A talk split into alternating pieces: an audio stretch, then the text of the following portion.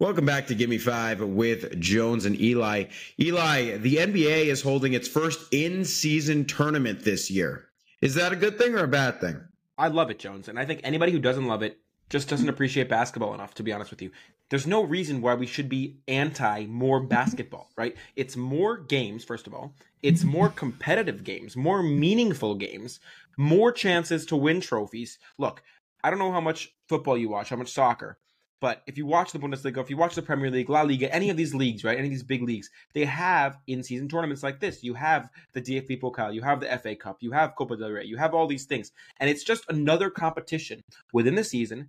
It's not related to the league title at the end of the year, but it's another chance for your team to win a trophy, to win a title, for it to matter, for you to have that banner flying from your ceiling, and it's just more games for a fan. If you're a fan of a team in the Premier League, you can watch your team play in the FA Cup one day, a couple days later watch them play in a European competition, and a couple days later watch them play in the Premier League, and it's just exciting. It's more excitement. It's more enjoyment, and bringing that to basketball, bringing that to the U.S. is just not a bad thing at all. Yeah, I'm not really a fan of it. I, I think I think I agree. I love the kind of soccer format of there's you know these group stages and then you work your way up and then you you know you play for the NBA Cup. But in my mind as an NBA purist right what is what is winning an NBA Cup means?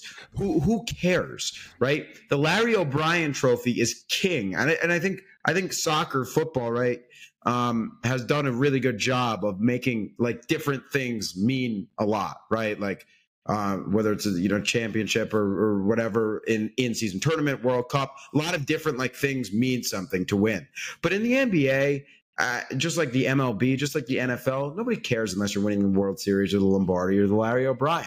And I don't think that will change. You know, if the Knicks win the next six NBA Cups, right? Are we going to say, wow, the Knicks are great right now and they don't do anything in the playoffs any of these years? Like, that's what I don't understand about it. And the other incentive is $50,000, which is, don't get me wrong, I would love to play for $50,000, but we're talking about guys who get fined fifty thousand dollars for like being petulant on the on the uh, the sidelines of the court. I mean, does fifty thousand dollars really move the needle for James Harden, who's making a, a bajillion dollars?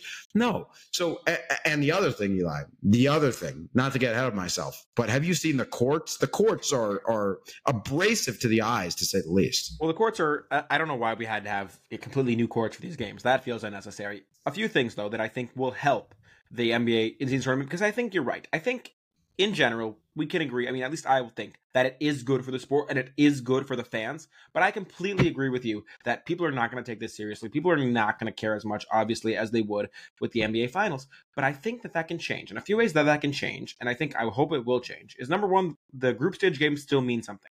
So group stage games still count toward the regular season record, which is important, I think. Right? Yes. Yes. It incentivizes coaches to play their players, to play their best players, because you get that sometimes in you know a, a domestic cup in England or in Germany or whatever, sometimes they don't play all their best players in the early rounds, and so that kind of lowers the level of play. But in the NBA, they're going to be playing all their stars because it matters. So that's good.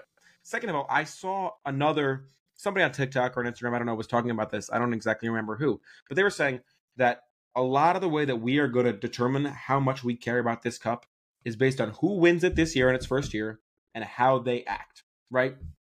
If the Wizards win the cup this year, some team that's irrelevant, that's never going to talk about, that we're never going to care about, like the Knicks, no offense, um, we're not going to care. We're going to say this is a Mickey Mouse Cup. This doesn't matter. These teams can't actually do it. But if the Nuggets go out and win this, and the or the Bucks go out and win this, or the Lakers go out and win this, or a big team goes out and wins it, and cares about it, and posts about it, and celebrates about it, and acts like it's a real thing, I think we're going to have no choice but to kind of take it a little bit seriously and say, okay, you have to be good to win this thing. Let's see who can win it next year. But but how good do you have to be? You got to get out of the group stage with how many games? Not even they play what Tuesdays and Fridays of November, so like that's max what like eight games, games, or something. Four games. Four games, right?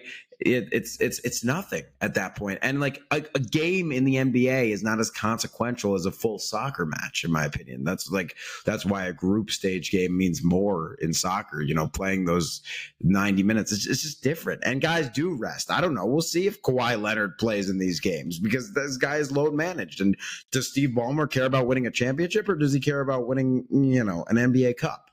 At that point? And I and I think that's a legitimate question. And what are we going to look at like LeBron? Are we going to start like is the guy who overtakes LeBron or the next like whatever Jordan LeBron debate going to sit around? Well, uh, you know, LeBron had four championships, led the league in scoring, maybe five championships this year. But uh, you know, Wembanyama won 10 NBA cups. Like, I mean, like, who cares, man? Who cares? They won four games in a group stage, won a couple again, regular season games. They are like playoff games, whatever. Uh, but but they're not.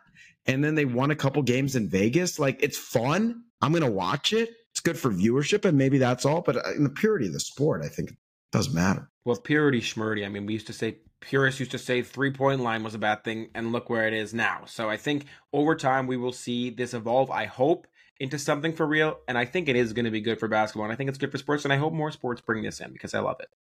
This has been Gimme Five with Jones and Eli. A reminder to follow us on Instagram and TikTok for a chance to suggest our next pod topic. Eli, thanks for talking.